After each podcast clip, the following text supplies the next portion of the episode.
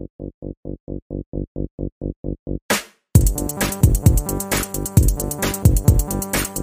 worried. You're worried. We're worried. Let's worry. Hi, I'm Kevin McDermott. And I'm Casey Grambo. We're performers at the C T Comedy Theater in Hartford, Connecticut. And while our physical theater is shut down due to the pandemic, we're excited to bring our show, Little Worry, Big Worry, to you in this digital space. On each episode of Little Worry, Big Worry, we are joined by a very funny guest to talk about what we're worried about, the silly little things and some of the bigger personal fears that we're facing these days. We talk things over, we break it all down, and hopefully feel a little less worried at the end of each episode. Casey Grambo, how are you?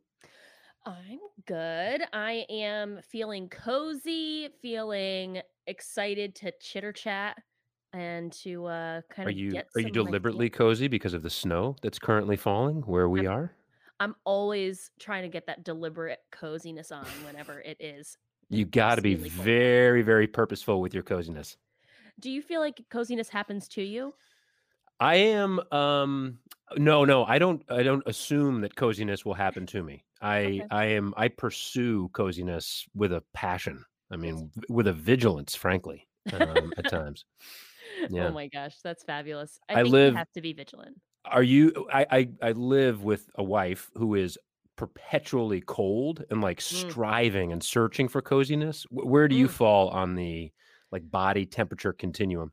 I'm in the in between. Um, mm-hmm. I I feel like I'm always cold, but I but then I'm like well, I'm not actually that cold.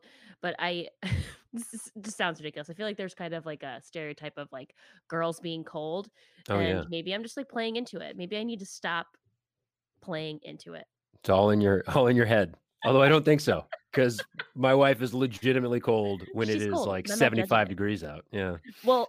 So speaking of just like cold and like cloudy, Kevin, you recommended last week for me to watch a video about, or last week, last time, yeah, to watch a video um, from this man, I think it's John Lord. John Lord. John yeah. Lord. He is an Irish gardener who has a shady garden. And Kevin, I had, I had some thoughts. I was cracking up because, you know, this guy's fabulous. I yeah. thought it was so funny that his garden was like, prim- at first I was like, is this garden just a series of plants like in a line along a path? But I realized I was, that they're like, just line it up for no sun right here. Um, but the guy was just like really fun. And like people in the comments were like, he's like a bull in a china shop. And I'm like, it, I feel like he was the most like, Rel- like relaxing, frenetic person I've ever seen, yeah. which was unusual. He loves those plants. Like his affection for the plants in his shady garden, which uh, I discovered because I had for like a moment a delusion that I would plant my own shady garden, which that's an absolutely ridiculous idea. Uh, so I researched shady gardens. This man's shady garden is world renowned, really beautiful, and he loves those plants. Um, and to hear him talk about them, it just it puts me in such a good place. I it's love it. Definitely a good mood feel. Yeah. No matter how frenetic everyone thought he was in the comments, but they all it was all positive. But they were yeah. just, he's wild. He's gonna shake my hair like he's shaking the plants. I'm like, he he has just such a great demeanor and um, yeah, just an energy that I I'm glad you enjoyed it. Um, two episodes ago, you recommended that I write a letter. And I have written four letters, I will have you know, in the past like five to six days that were really, it was wonderful, therapeutic and very, um, I like the thought that it requires to like sit down and be deliberate about what you're writing. So thank you for that recommendation. I love it. And I've continued on like the like letter slash card train. Um, and I like when I was at the store getting like ketchup or whatever, I ended up also buying some like cards. So I, I too can will continue on. Uh, all right. I mean, I, those I were great episodes. Uh, yeah. And I know we're going to have another great one today. We have an mm-hmm. awesome, awesome guest. Um, joining us today is a Washington, D C based improviser and comedian. You can find him on Twitter at G B Simons. We are thrilled to welcome to the show, Gary Simons. Applause, applause, Yay! applause. Gary, hey, what's Gary. up? Hey. Hello. Thank you for being here with us, Gary. Yeah, no problem. I mean, I'm super excited. I'm so excited. I'm so excited to get to see Gary because Gary is, I guess, like Connecticut native. Like you're from Connecticut originally, right? Yeah. And yeah, all twenty-one years of my life that I'm in Connecticut. Oh, such a young'un. But we, Kevin and I have had the distinct pleasure of getting to perform um, with Gary at C T Improv as part of the touring company and our stage. So it's just really nice to see somebody. It's the only benefit of this online uh, connecting is that no matter how far away people are, you can get to see them. So Gary, yay, you're here. Yeah. Yeah. Uh, I'll add, Gary, when everything got shut down, you and I were lucky to be a part of a video project that was like, I yeah. think my first creative opportunity in like yeah. lockdown quarantine. And you were, of course, hilarious. And it was super fun to do that video. Yeah, but no, this isn't so cool. This isn't the la- like the last quarantine video you made, though. You were just telling us about a video that I think people would enjoy hearing about. Oh, yeah. Um, so I'm an R A um, at Georgetown uh, currently, and I live in an apartment. And basically, one issue that we've had is that people are just leaving their trash in the hallway, which is not where you leave trash ever. So we uh, so that, like that we checks out. That's right. Yeah, yeah, yeah, yeah. I uh, went through the history books, and no one was leaving trash in the hallways. It's uh, it's actually, it's actually, there's extensive papers on this stuff. Um, which before I made this video, I needed to make sure I was checking my bases. So I then made a video um, educating people on where they can take their trash when they want to get rid of it. Um, and it, w- it it was pretty successful. It went to people that I didn't even know, like they weren't even my residents. Like it w- apparently it was like a funny video because I was like going around being like, that's not the trash room. That's also not the trash room. Um, you know where the trash room is? Not here. So, it's been, and, and it, it got your residents to stop being jerks and throwing their trash in the hallway. Yeah, yeah, yeah, yeah. I think the embarrassment of knowing that where they were putting it wasn't the trash room uh, got to them. So I'm proud of you. I'm, and supported I'm, by academic papers. It's good to have, you know, yeah. humor, instruction, and sound academia support behind you. I'm feeling yeah. proud and inspired. Yeah. Awesome. Well, Gary, we're uh, psyched to have you here. Uh, every week we do a couple of little worries and uh, throw some ideas around and then talk about a couple big worries, leading us off this week with a uh, little worry, Casey Grambo. Here I am. Yeah, we got to warm it up. We aren't just going to throw our guests into the pond. I'm jumping in the pond. Okay. We have a pond? So, I didn't know we had a little. I think ponds are the most worry-based body of water. Well, I think they feel probably pretty inadequate that they're are, a pond. Are ponds deep? I could, they could be. I think it's like being like a stagnant, large body of water. It's like, ooh. Mm, yeah, mm. You got some issues. No. Yeah. um, so my little worry um, is that I'm worried that I am going to poorly decorate my house. It's a terrible attitude to start out with. I, I, I, I, I, thank you for sharing. Yeah, and I guess like I'll give a, a teeny bit of context. Um, uh, my fiance Nate moved into a house. Um, we are able to decorate it and and like furnish it and whatever. Um, and I the the stress of like the. The like choice, like I am having choice paralysis. Like I'm like, yeah. What do I do? Where do I start? If I do anything, I might hate it. And I'm, it's just. It do you have critical. a unifying uh, vision? Is there an overall unifying yeah. aesthetic? Because as you can see from the collage of just insanity of just yeah. crap that I throw all around my basement, um, I I know what I'm talking about here. I, I, uh, well, it's a Victorian house, so it kind of comes with a strong aesthetic, like from the get-go. Mm-hmm, mm-hmm. Um, and it's got a lot of character. Um, so I'm, I'm, I'm hesitant to like create any sort of unify. I, I'm, I'm an eclectic person. Yeah. I'm drawn to your, your wall of, uh, you know. Uh, kind of a collage of junk. Yeah, found uh, stickers. Found stickers. Found sticker. Yeah, found, found stickers. stickers. Yeah, yeah.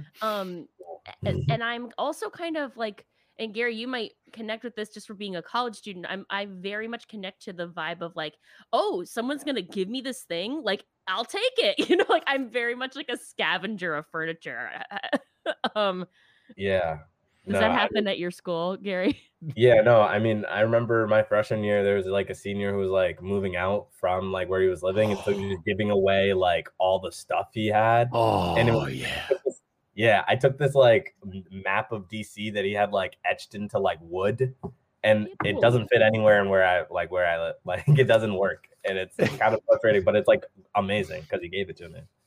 That was a glorious day, move out day, and you're just like treasures, treasures everywhere. I remember I got a stereo.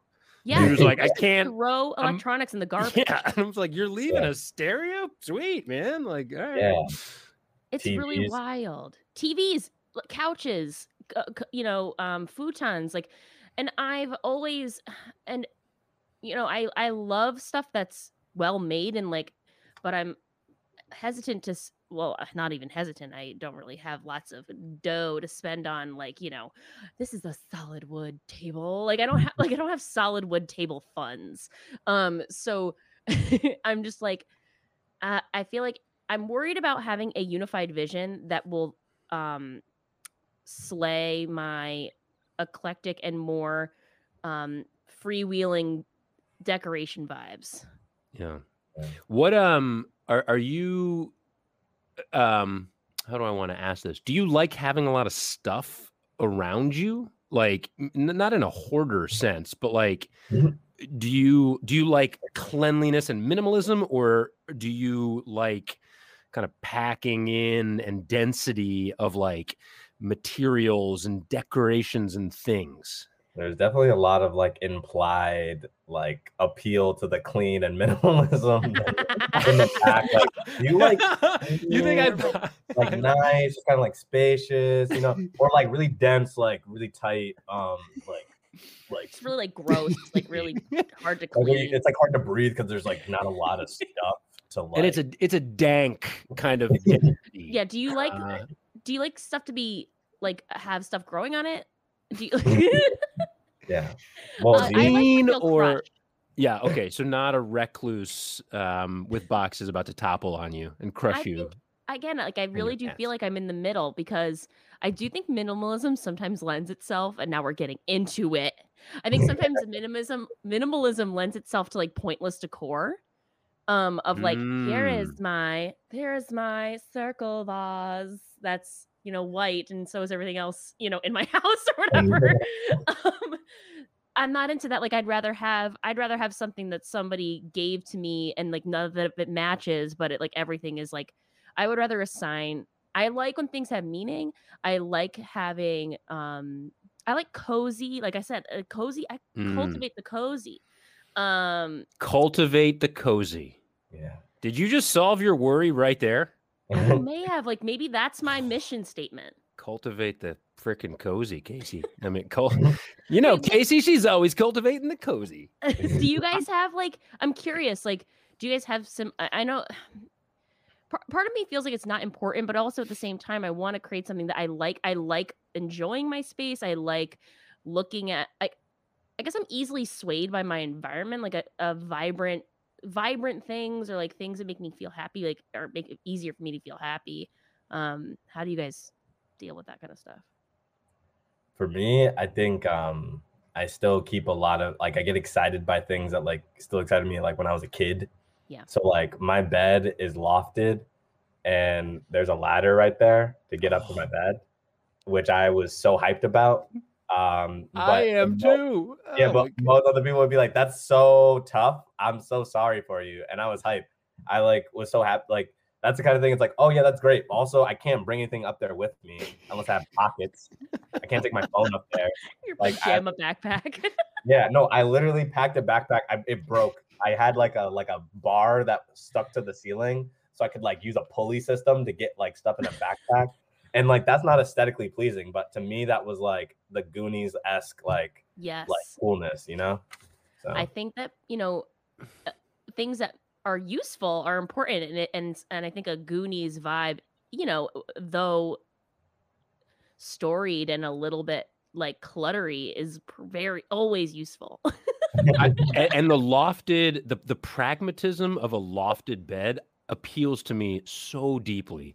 Yeah. Um, it is like recapturing unused space. Yeah, aerial you are the monster space under your own bed. Um, my son's room is fairly small. It's the smallest of, of the bedrooms. And so we're like, eh, maybe we could do a loft bed in here. And he is like over the freaking moon.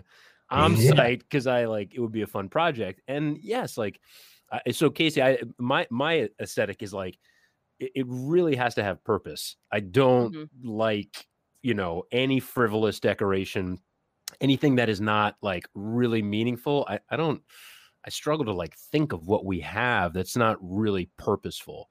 Yeah. Um, we don't have a loft bed though, which I'm going to work on. I'm work yeah. on that with my wife.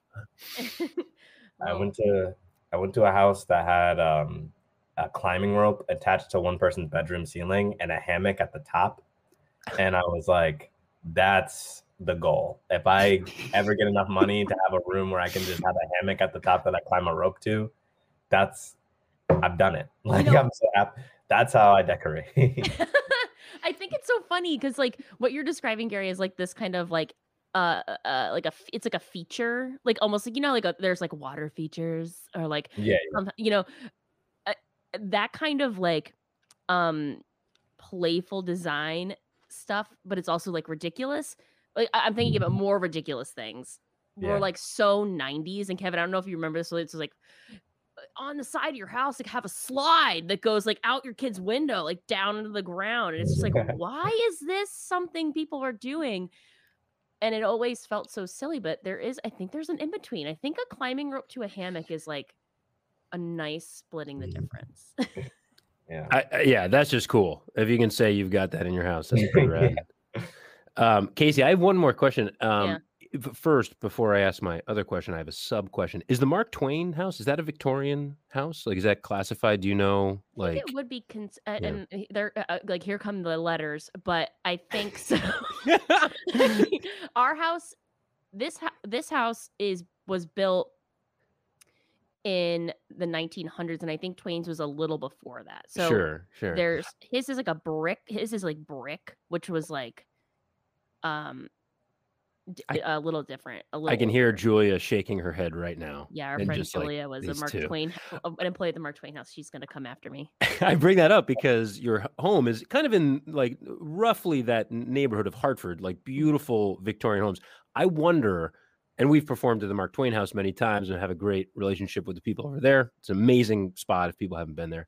Um, but that I wonder how many homes like yours, beautiful Victorian homes in that neighborhood of Hartford are decorated in a true Victorian fashion, if any at all. I you know what it, I mean? Like, I think it commands a lot of, like, you have to go full in. Because if you really yeah. look at, like, because I've been doing this, guys, like, I've been going on Pinterest, even though I don't, I shouldn't, because it's like, it's, It but just, you're worried. You it should. answers. Yeah. It, it only asks more questions. It only raises more questions because th- when you look at real Victorian stuff, I mean that is cozy, cluttered. Yeah. You know, to a T. Heavy. And pa- I feel like heavy patterns and heavy fabric and ghosts draperies. Everywhere. Yeah.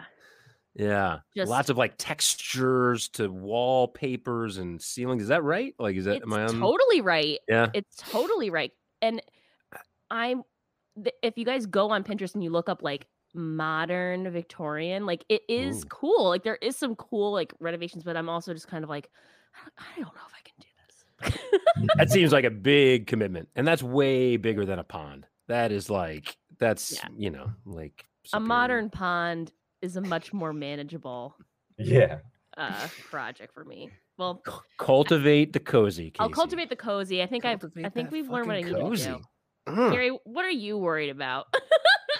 um so yeah, my uh, little worry is that my extended family believes I'm boring.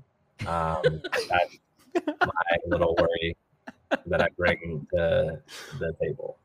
What signs have they given you to make you, to lead you to believe that they find you boring? I don't think, I just don't feel like, you know how when you know when people are interested in, like, you know how you just asked me that question to learn more about what I was asking? They don't do that. Like, they're just like, I'll say something and it'll end there. Like, there's no okay, follow up at all. Shift over to someone else. So, oh my God. So you have like a one chance. It's like, I got to stun them. Yeah. And it doesn't work. Like, when I try, they feel it. Like, they're like, hmm. So. Wow. Tough. How, how are, the, wow. are these cousins, uncles? Who who are we talking about with extended? Um, anyone who doesn't live in no, my I, house. I don't want you to get these people in trouble. Like, because I'm it's sure. It's anyone, no, no, no, though. No. It's anyone who doesn't live in his house, he said. Yeah, no, no. Anyone who doesn't live in my house. Oh, I see. Uh, okay. Okay. Sorry. Which is, yeah, it's cool. Um, I think, I don't know. I uh, am I supposed to give more context in terms of like why I think this, or is it like, okay, context. I'm interested. I'm, because I don't think you're boring. So th- I, why do you think? Yeah. Um, so basically, um, I just, I went to boarding school in high school. So like I lived at home till I was like thirteen, and then I went to boarding school, and then I'd come home for summers and breaks and stuff. And by that point, and then I went, and then I'm in college now. And so it's this like, it's already cool. I just want a quick, quick, uh, uh, like sports commentator. Uh, this is already cool. You had a secret life as a teen, um, that a private life, um, continue. yeah, yeah. I yeah. want to ask so many questions already. Like, yeah, yeah, right. Uh, it's cool. I feel so much better now. This is what I wish would happen in the past. Um, so, I, like, I just I wasn't around like family that much. Like, like breaks in Thanksgiving mm-hmm. and like holidays. Like, I'd come around, but like other than that, I wasn't around much. So it's like I feel like they also were just like, he's he's off, he's gone. Like, he comes around, it's like I don't know really what to talk to him about, and stuff he talks about isn't that interesting. I'll be like, yeah, like boarding school stuff, like hockey, and they'll be like, we don't really care about hockey. It's kind of boring to us. Um, so, do you think they're boring? Mm, no, I think they're really cool to hang out with. That's why I wish they. oh. I love my family. I think I feel like I should lean in with that. Like I do love them, so it's a cool, it's a cool vibe. Does no one else think that they're extended family? Like there's like a cousin. oh, like should we talk about our boring cousins? Um, yeah. I, I had a follow up for you based mm-hmm. on like my family divides into two of like people who are um, into being together and doing activities, and people who are into being together and talking. And like those two groups, sometimes there's like it's hard because there's like.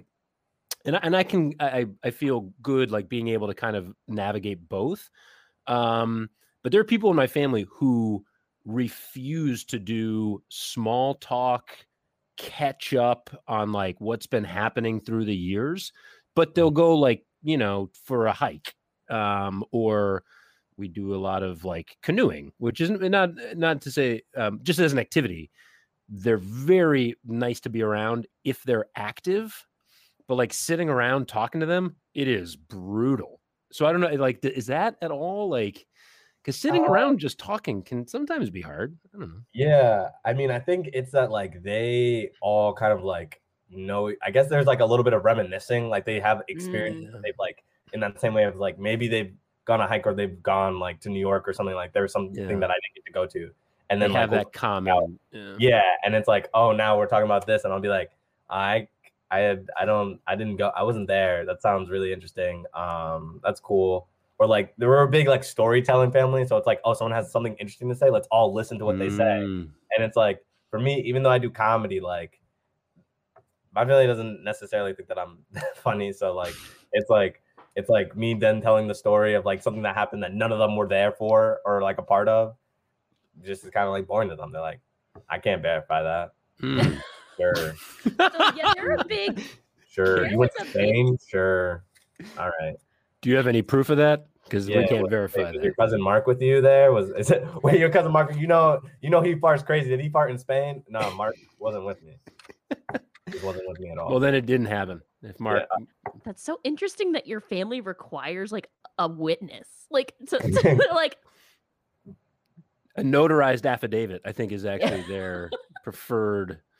Verification. And I want I want to share some like commiseration a little bit with Gary, because I think you're not alone. I think, you know, I have a little bit of like um, insecurity sometimes about feeling like I'm like a little bit of like a dork compared to my cousins, or like a little too goody two shoes compared to them, or not as ambitious, or like, you know, there's, I, I think if I looked at any of them, um, but I guess I'm, I'm speaking about my cousins because I'm just like thinking about it in like relation to them. Um, cause we're similar age, but just being like, oh yeah, no, those cousins are cool. Like they go to like, you know, Uh, raves in Detroit, and I'm just, you know, a, a theater kid. Yeah. uh, so that's definitely, I, I feel that kind of vibe, and you know, it's what you're describing is like really tough because, like, yeah, they, they everyone feels really connected, and I think, you know, the good news is is you're still young, and there's still a lot of family connecting to do. Knock on wood for for you and everybody there, um, and. You know, you're just kind of blossoming into the young adult space where uh-huh. you're going to have a lot of stuff to talk about. Um, and you're going to have like a lot to be connecting with them about, but it is hard because especially I, I don't have that private school experience. Um, and I can imagine if, if that part of my life was spent a lot, a lot of it away, mm-hmm. um, that kind of, a, a lot of my stories come from that time. So I, I, hadn't really thought about it that way, but I, I understand, and I'm excited for you to kind of be like, I'm not boring. Here we go. Let's yeah, do it. Saving up stories in my arsenal. Next cookout, when things are in person again, I'm gonna be the coolest person there. So I, I'm so hype. Like, you don't even know. Like I like next time I'll be on the show and be like, you know, when you're too popular with your family. I feel like I'm too popular with my family. Too many people are calling you. Come yeah, on. Wait, tell that story one more time about his name. Wait, do that, do that. So cool. I have to say, as someone who is well past uh, college age, I am extraordinarily envious of your stage in life right now. There's like, you know, and and, and I don't say this to be like, oh, college is so easy. It's so exciting.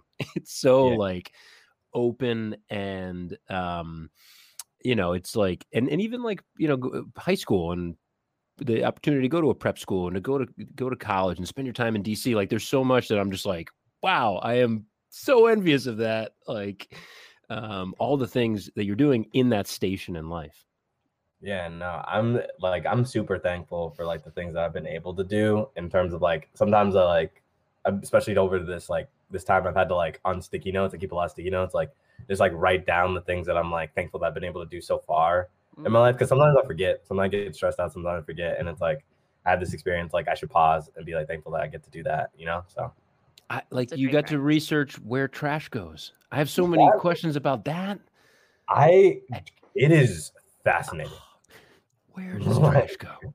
Like, uh... it, like, I think there's a conspiracy, but we don't have to get into that this time.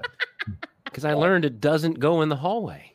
I yeah, it's not in the hallway. So where does it go? And you, I'm. You I'm have the answers. Out. I I, yeah. I want to know, man. It's not the hallway. Um, let's. Uh, we're gonna move into the big worries, and uh, this week I'm gonna lead us off with um, something that's been on my mind a lot because I am on a text, uh, a group text with uh, one of my best friends. And one of my best friends from college, and the best friend from I in college fell out of touch for about twelve years, where we did not uh, communicate uh, for a variety of reasons. But we were best friends. He was in my wedding. Um, we were like for three out of our four years of college, we lived together. Um, this dude was like the, one of my tightest, tightest friends. We fell out of touch, and at my wedding, he met this other friend from another part of my life who has remained one of my best friends, and the two of them have been close friends through the entire intervening period when I fell out of touch with my college best friend.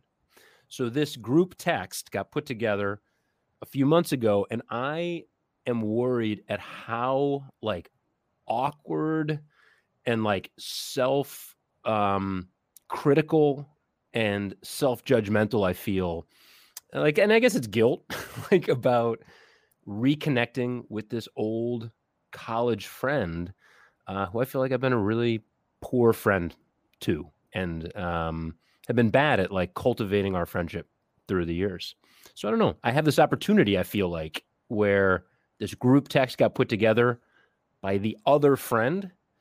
And well, just y'all, just the three of you, just the three of us. Yeah. Because we think the same bullshit is funny, and our, um, it started around Christmas time, holiday time, with a thread about what are the worst possible uh, holiday cards that you could send. And they were absolutely filthy and horrific and hilarious and really fun. Um, but um, yeah, I don't know if I described that dynamic well, where, um, yeah, this buddy that I have been friends with forever, I, and I haven't talked to him of whether it's a deliberate attempt on his part to bring the two of us back together, um, my college friend and I, but um, rekindling old friendships is tricky, is uh, I guess the crux of the of the worry. Yeah, and so just so I'm sure clear, you also you want to you want to be friends with the person that you were friends with. I do, and I think the hurdle and impediment to that is, um, do I need to? It's not necessarily like reconciliation, but like, how much do you address that you were a shitty friend, or that you, not even a shitty, like a almost like an absentee landlord, like that you were just a bad steward of a friendship. Mm-hmm. Um, yeah, I mean, it's a it's a ton of like different issues and questions, I guess, but. Um, The worry, you know, I, I don't know if I can distill it down in anything succinct, but it's just, uh, it, it feels so fraught with like stress yeah. to, to reconnect with this dude. Mm.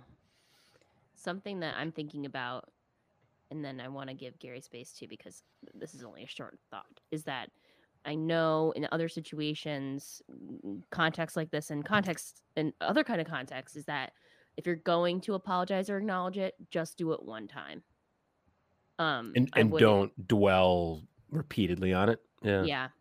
Yeah. That that is something I wanted to say. Yeah. I, it's also, it's a weird like problem to have at my age, because it's like, hey man, do you remember uh, that decade where we didn't talk to each other? Yeah. That decade was really weird. We're like, I, I don't know, just it's kind of a reminder of how old I am, first of all, but also, you know, that more than ten years passed where I was a, I felt like, you know, a really poor uh, friend and compatriot to this person. Yeah.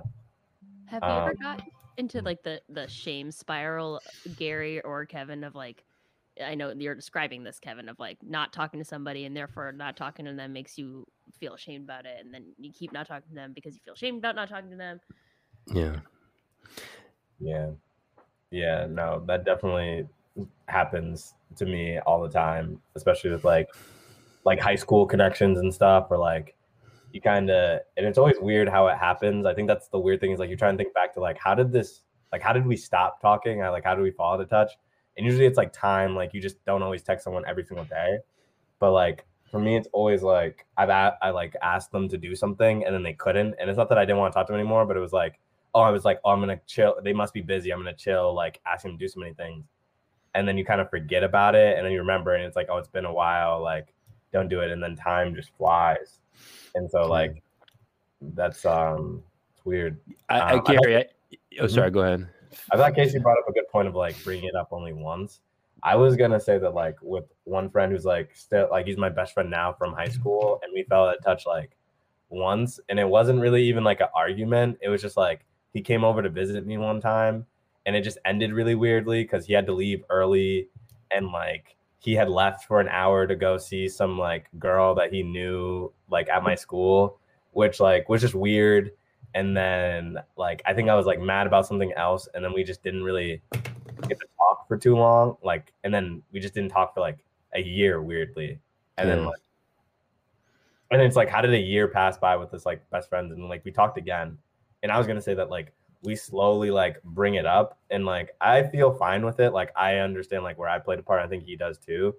And that, like, we just bring it up occasionally in terms of, like, yeah, like there was a period of time where we didn't talk for a year. Like there was a gap. Like there was clearly a gap, and we're aware of it and we're okay with it. But I think it's different. It's also different in time, span of time. Yeah.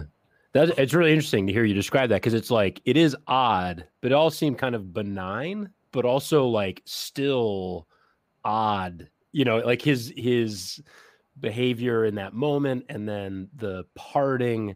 And you can see that there, you know, reasonably would be like some awkwardness after, um, you know, and, and I, I don't think there was any moment um, for us where we had that like um, kind of split. But Casey and, and Gary, you mentioned this as well, of like there was like this excuse spiral, not necessarily for me like a shame or embarrassment cycle, but like it was a time in our lives where our careers were really busy and we were both having kids and both getting married and both buying houses. And you can very easily just like neglect other parts of your life when you're super busy in one. Um, so it was almost like just not in a, not in a triage kind of way, but uh, I don't know. It sort of was of like almost too much, well, too, like too much right now. I need to right. Like stop yeah. the dam. This is what stop I'm going to cut dam off. The river? Yeah. yeah. Stop that dam. Get that dam out of there. And I, this is a dude who's one of the funniest people I've ever met in my life. Two capers that we had in, in college. Um, one, we had a buddy who was a tour guide, um, and our freshman dorm had a balcony. And so this friend would guide tours right in front of our dormitory, which we would like first yell really inappropriate things at him while he was leading a tour just to screw with him. And then the admissions office told us to stop doing that. They said that was not appropriate. So we started doing choreographed dance routines to boy band songs on the balcony and would put it on like, here's the tour. It's time for our show. And would like do a full dance routine. Um, and the, we, another one we did uh, at the time, Quit Playing Games With My Heart. I think yeah. it's a Backstreet Boys song or an InSync song. Boys. Backstreet Boys. Yeah. So he and I did a video where he went to a butcher shop and bought a cow's heart. And then we went around campus playing games with it. And it was like the, the it was the stupidest bit you can, you know, but like we were just like such friends with this giant cow's heart. And like, I don't know. So that's a huge I, I, cow's heart is huge. I just it's huge. Carry, like, a, like, a huge heart, like a heavy. It's yeah. heavy. It was, my, I could be wrong. My recollection of it was it was like twelve pounds or something. Like, ten, yeah. yeah. I just panic Googled if that was by the Backstreet Boys, and it is. Thank freaking okay. God. Anyway, it, it was like such a such a funny dude, and uh, yeah. So now I'm like, I I think it's an, a great like gift, and hopefully an opportunity to reopen a door.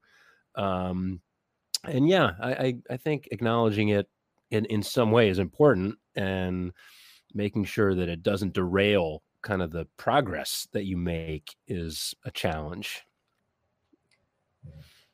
I, I was going to say, I see the, also like the weirdness in terms of like you're now you're still be- best friend, like someone that you've been able to maintain a relationship with is like best friends with him in a way that like, I won't speak for you, but like, I would be like intimidating for me a little bit being like, like we used to be the close ones, you know, right. like now you now like you're he's the person you're close with, but like you're also like, but he's also still my cool person. So it's like a love triangle and where it's like Dude.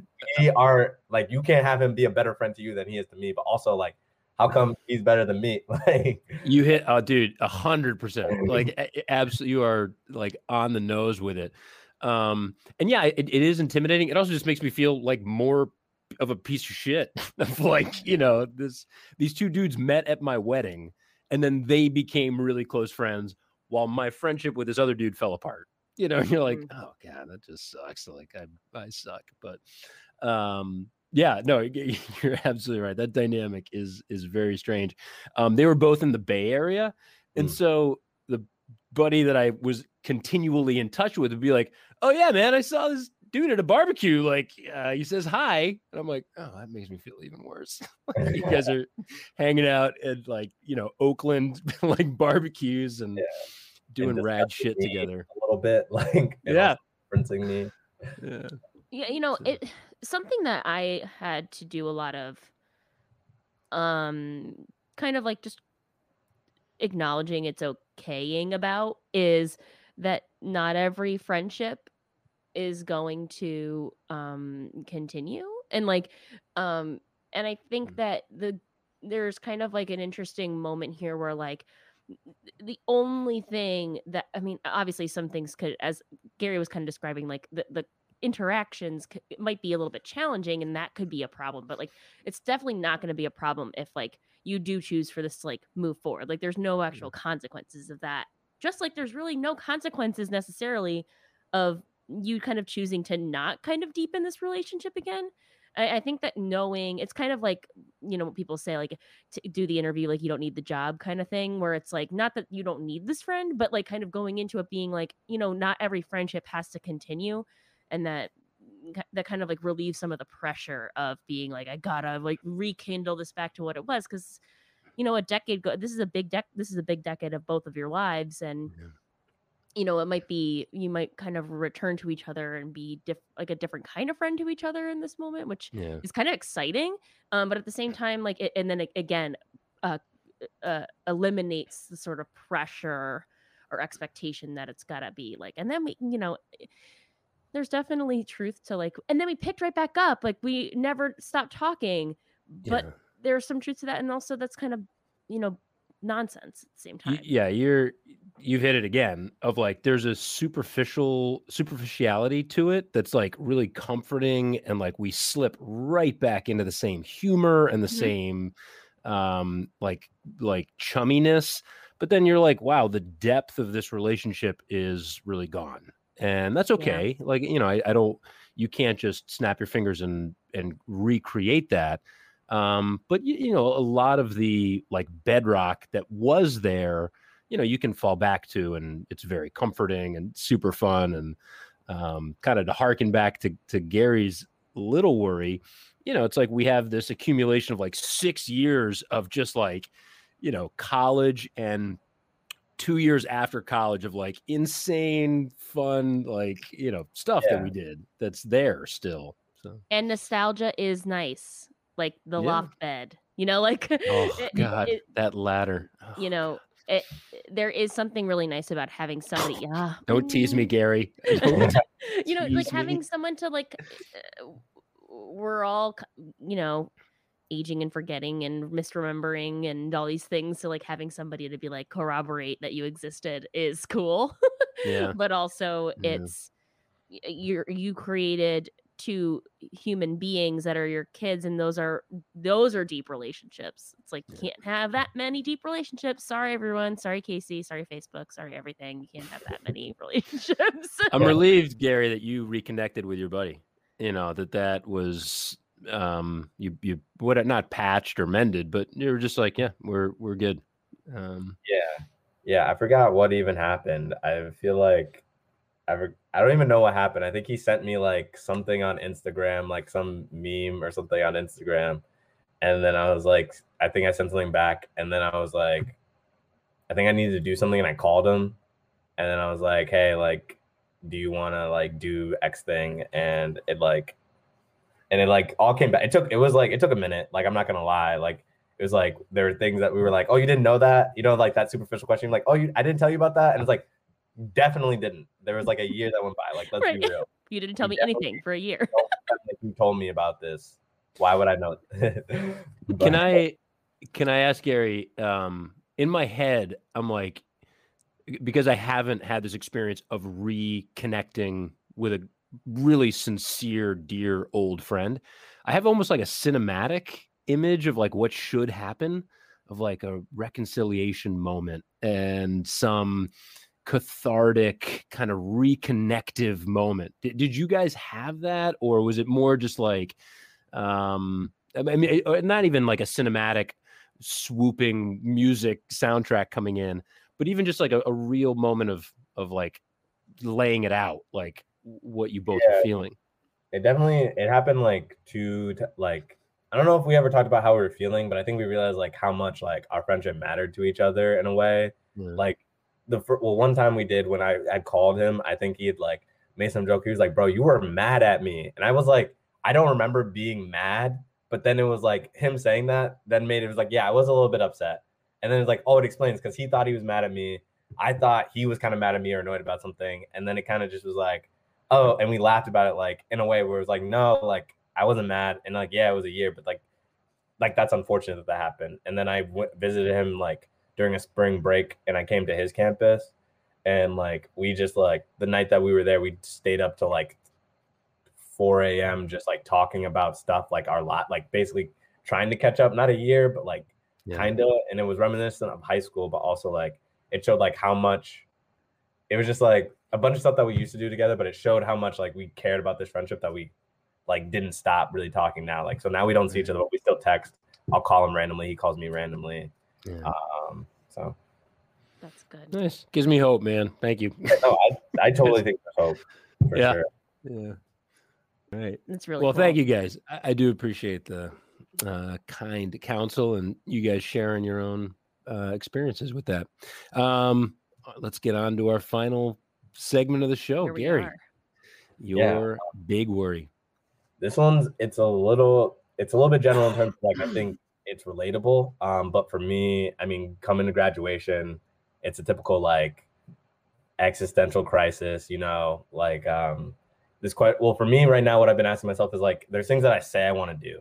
Like mm-hmm. I'll be like, I want to be a comedian. I want to be some type of performer. I want to write, do comedy, right? Like there's some point I want that in my life, and I want to be doing that.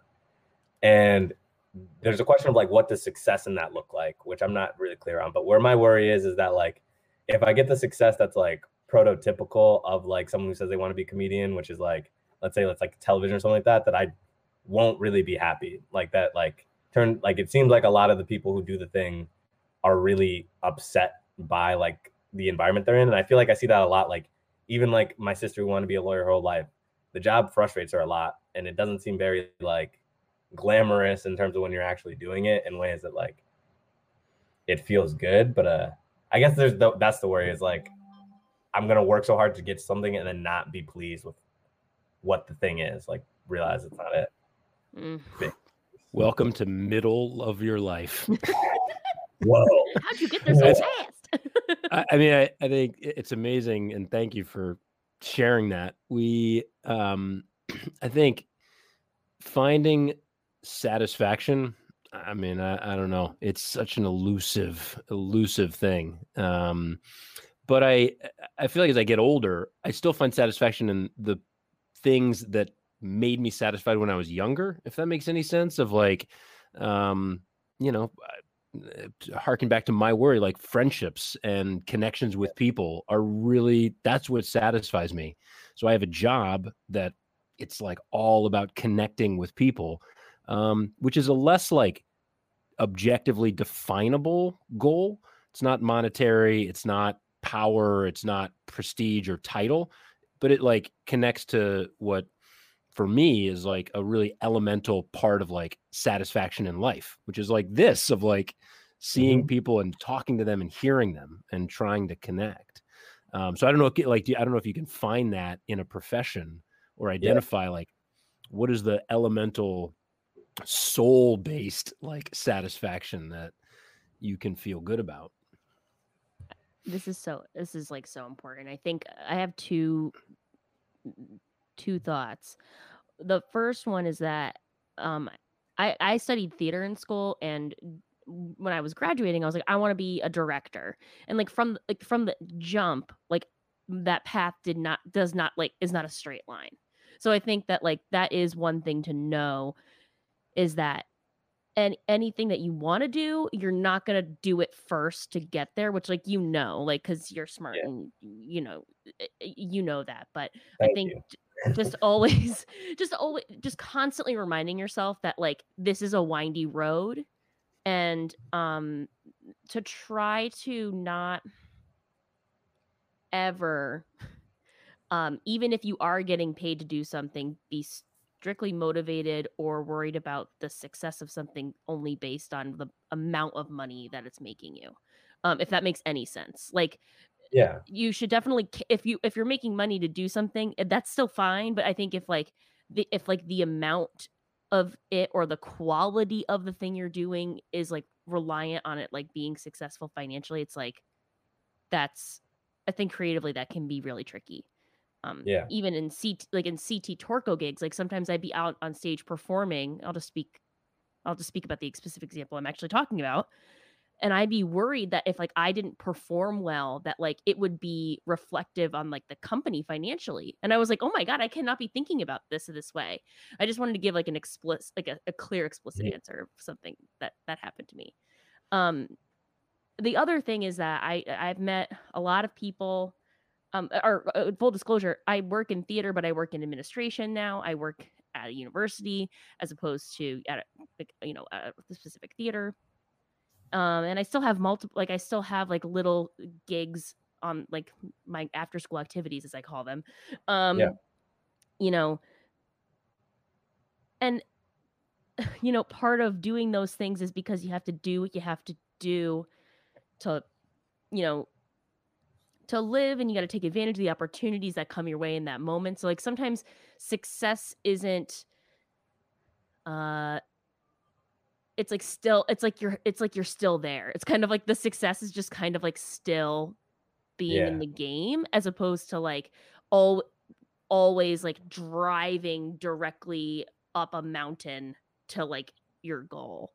Um, and people who, some people aren't able to um feel satisfaction even if they are successful. So I think that's important too, like satisfa- you, you care about your family, like yeah. having having it all it all relates yeah. and your gratitude post-it note thing, I'm so sorry, is such a good thing, and that's always going to make you um probably feel more successful and satisfied because you're introspective. You were going to say something, Gary. I'm sorry. Oh, no. I was just going to say, I mean, no, I think that like both, um, like both those thoughts are like really great. I think that there's definitely like, it's like multifaceted and like, and similar to like, like kind of like the question of like friendship, you know, um, that it's like, there's so many elements to it. Um, yes. That like thinking about it from one side where it's about like, what, Like, like, how do you stay happy without necessarily getting what you nece- like thought would be success when, like, at my age right now? And then also the other question of like, whatever you're doing, like, how do you like stay happy? Like, if you did find that success, like, what's your satisfaction? And I think that like finding satisfaction in friends is definitely true for me. Like, I find that like the moments where I'm happiest are like not from like stories of me doing like some set that I did for like stand-up scene, but like from some craziness that happened like from boarding school or college, like. Where like I remember on April Fool's Day we like put couches in front of someone's door so they couldn't get out because they baby powered our room. And it's like remembering that experience is like that, like having time to spend, like quality time to spend with people, like having fun feels like also great. And like that you're doing, like you're connecting with people, that you're doing these things that like you can do independent of whatever your job is. Yeah. Mm-hmm. I, like a career in Hollywood, like a career in movies and T V, I feel like pursuing that is, it's no different than pursuing a career in venture capital or in like real estate investment. It's really hard. It takes talent. It takes drive. It takes like tons of commitment. But like for you or for anybody to go pursue that, it's like it takes the same skill set as being a doctor, you know, not, not the yeah. same skill set, the same process, I guess. Yeah, yeah. Mm-hmm. Um, and that within Hollywood, um, people that I went to college with are very famous and are working every day and making a good living.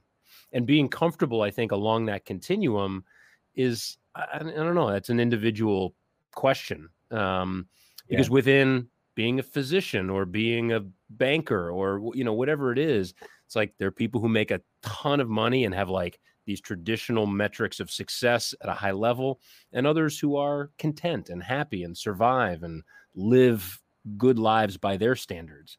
Um, and I don't know, that's a, a tough thing to reconcile. So, and so I don't know if that like kind of bridges the two questions of like a, a career in the arts. I think as Casey and I both have like experienced, um, it's hard, but no harder than any other field. I don't know if that's naive yeah. to say or not, but the one thing I'm curious, Gary, like I, um, something that I like doing is like, th- b- both like consuming certain, um, like when I start finding people that I'm like, I really like their stuff, like I'll start trying to find their, like, you know, podcasts or conversations with them to kind of like hear about their process. And so like, I'm sure that's something you do, but if, if like you haven't, like, I think that talking about p- other people's journeys of like the work that they like, if you like their work, like looking at their journeys, I think is also good because it, yeah. it shows the windy path. It shows the windy path. Yeah, no, I definitely, that's definitely like one of the, like the nicest things about like, especially now with things being so digital, like the point where you don't need to like ask for a D V D, like you can just find it online, go on YouTube. It's will be put on Netflix, on Hulu type of thing. You can watch documentaries, you can see YouTube videos, find the podcast. Is getting to like listen to all that, because it is like, I was talking to my friend who like wants to do music, um, and we were talking about how like when you're in a family that doesn't necessarily either understand that goal or ha- or have any like connections in that space where you can talk to someone about it, right. that like podcasts, documentaries, like those things are the next best thing, because even though you can't speak with them, they're speaking in a language that you understand and are passionate about. Like they're saying a thing that you feel like you're like, mm-hmm. like they're like, I think there's on Netflix, I watched this. I'm not, Jerry Seinfeld isn't my favorite comedian. Hopefully this doesn't get back on the, the show. The letters are coming in. Shots fired. Yeah. Watch out, but Jerry. I think he's definitely good. Um, and I watched the documentary. He's definitely good. He's um, good. I watched a documentary called like right. Jerry Seinfeld Comedian, where he like comes up with, he has to come up with new material post like doing a show where he did all of his stuff, like everything he had had before. And it showed like him struggling, like, like he's got to think of new things. Like he wrote them down and some of the jokes don't work. Like he's struggling. Like people are like, are you supposed to be funny? Like people heckling him in the crowd. Like he's scared if he can come up with material. And he's saying things that it's like, yeah, no, like even on like the small scale that I'm on, like I can understand that language. Or like hearing someone on a podcast be like, this is the thing about the joke, or here's a premise. Like, here's the thing. Like you feel like people out there are, have had a similar experience to you. And so you're not alone in the same way that like you might've felt like years prior. So like, it like, like would have been if you didn't have access to like hearing these people talk. So, so thank you for also the suggestion. Well, and I mean, in, in every field, again, this is not, not intended as advice, just as an observation of like, pardon me, no matter what the field, like the people who are willing to work the hardest are the ones who succeed. Um, and I think acting, writing, the arts, it attracts a lot of people who have talent, but also tend towards like some level of delusion where they think things will happen without the effort. Um, or they don't have access but, to the tools that they need to know, like how to do the work, right? Certainly, like, yes. I think yeah. you, the point you make, Gary, about people like, no one speaks my language. I don't, they, I don't, no one's speaking to my feelings. Sorry to interrupt, Kevin, but I do no, think I, that's also true. No, you're right. And I, I didn't mean to kind of diminish or devalue no, no, that, that element of it.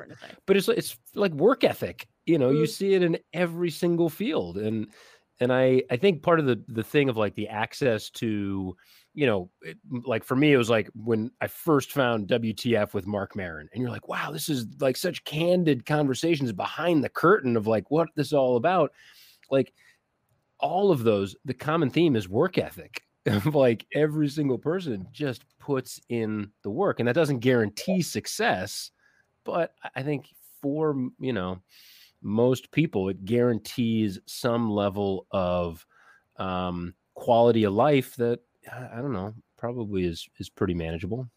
And there's something like satisfying about getting better too. Like, I feel like yeah, with for sure. getting better, it feels like, it feels good to know you, like, I was bad at this thing and now I'm better. Like improv, like I remember the first time I ever did improv was in high school, and this person would eventually become my advisor, like in high school, and like a close mentor to me that I still talk to now. But like, it was like a theater, it was like the theater week of like their arts program, that, like my freshman year.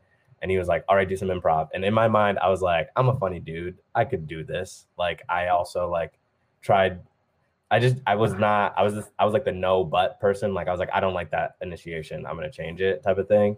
And like, I remember I did that like in the very first time I was on stage, and he like stopped the whole thing. And he was like, Gary, that was literally the worst thing you could have done. Like he texted the wrong thing. I said, yes, and you said no, but like you did, that was a huge no, but.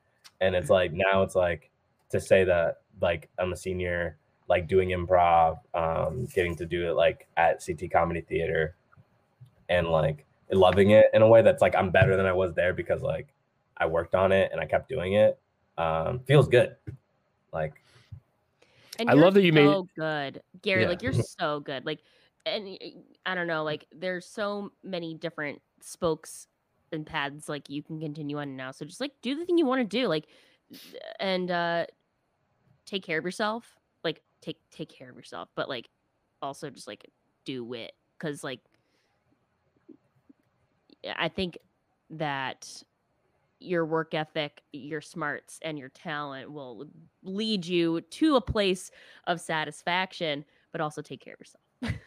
I, we had an interesting conversation kind of in the same realm with Laura. Um, she's, you know, we were just talking about like one of the themes was talent aligning with ambition, and that, you know, hopefully you find whoever you are, whatever you're pursuing, like something that, you know, whatever you aspire to and whatever your ambition is, like hopefully your talent kind of aligns with that. Um, and yeah, dude, you're everything I've seen you do ever was like blew, blew the hair that I don't have, blew it back. Um, I appreciate that. Thank you. And also I love that you made a video for like, Address like a humorous video for addressing the trash problem. It's you clearly know, and, your language. Yeah. And it makes me laugh so hard that like your family is just like the Gary I, doesn't have honestly, it. Honestly, nope. The whole situation is funny.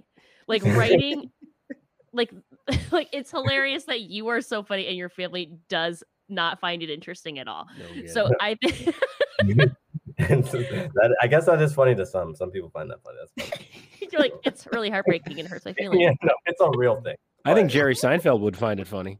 He would, yeah. he would be able to cultivate that. No one it. thinks I'm funny anymore.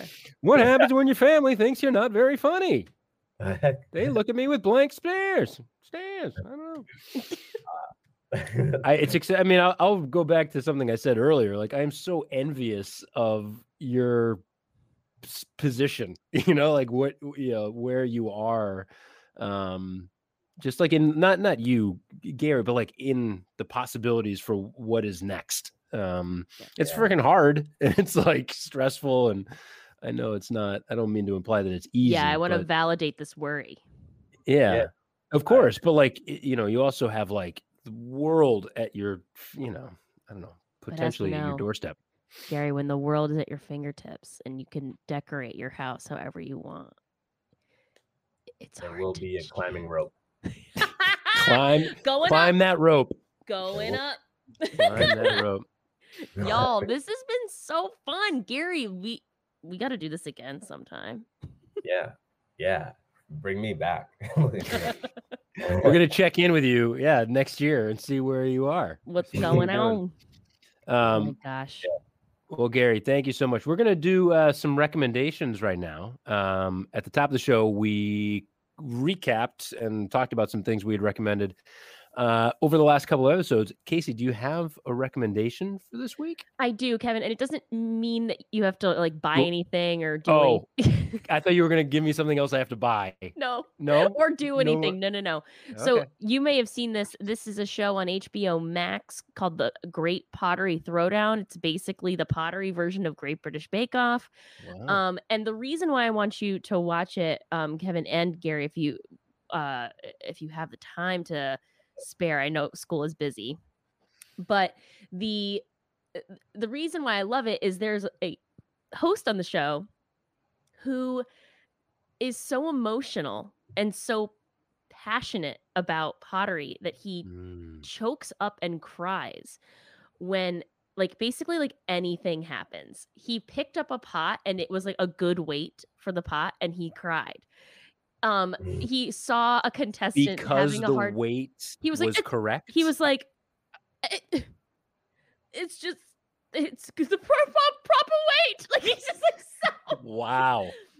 And, and I'm watching it with Nate, and he's like, "What is going on?" I'm like, "If you don't understand what this feeling is, then it's."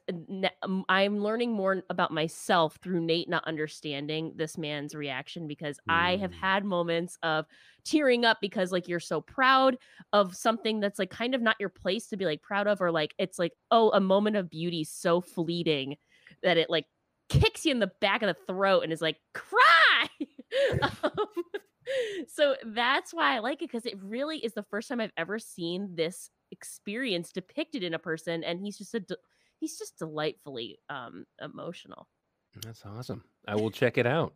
Yes. Um my daughter is obsessed with the Great British Baking Show, so we will see if it's the baking or the I mean, because it's it's like that, right? It's a yeah. it's a yeah. So, or if it's the competition style show that she's really enamored with.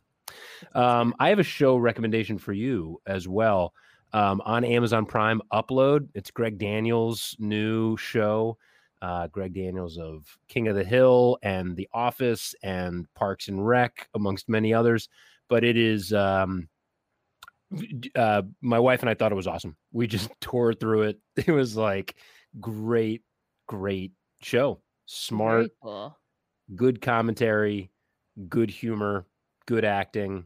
Greg Daniels, like one of the, the best there is. And um, yeah, I'm curious to see if you like it as well. Um, we loved it. Uh, a couple that we typically respect and like align with their uh, humor, they thought it was okay, but we thought it was fantastic. So anyway, you're cutting them out. They're done. They're dead to me. I erased that text chain. It's It's gone. Yeah, gone. Gary, before we go, do you have... I know we you want to check you out on Twitter. Is there anything else? Do you have a recommendation to share with us? Do you have anything you want to plug? Do you just want to like give a shout out to the world before we go? Um, well, obviously I want to shout out the world, shout out world. Um, I also, yeah, still like follow me on Instagram and Twitter at G B Simons fifteen. Um, and no, I'm just really grateful to be on the show. Um, and yeah, no, this has been a fun time. It's cool to talk about worries. Thank you so much for carving out the time. I hope everyone feels a little less worried. And uh, yeah. We'll see you guys next time. And Gary, we'll see you soon, yeah. hopefully. Hopefully we see you soon. Yeah. Everybody, don't forget to cultivate the cozy. Cultivate that cozy. Bye.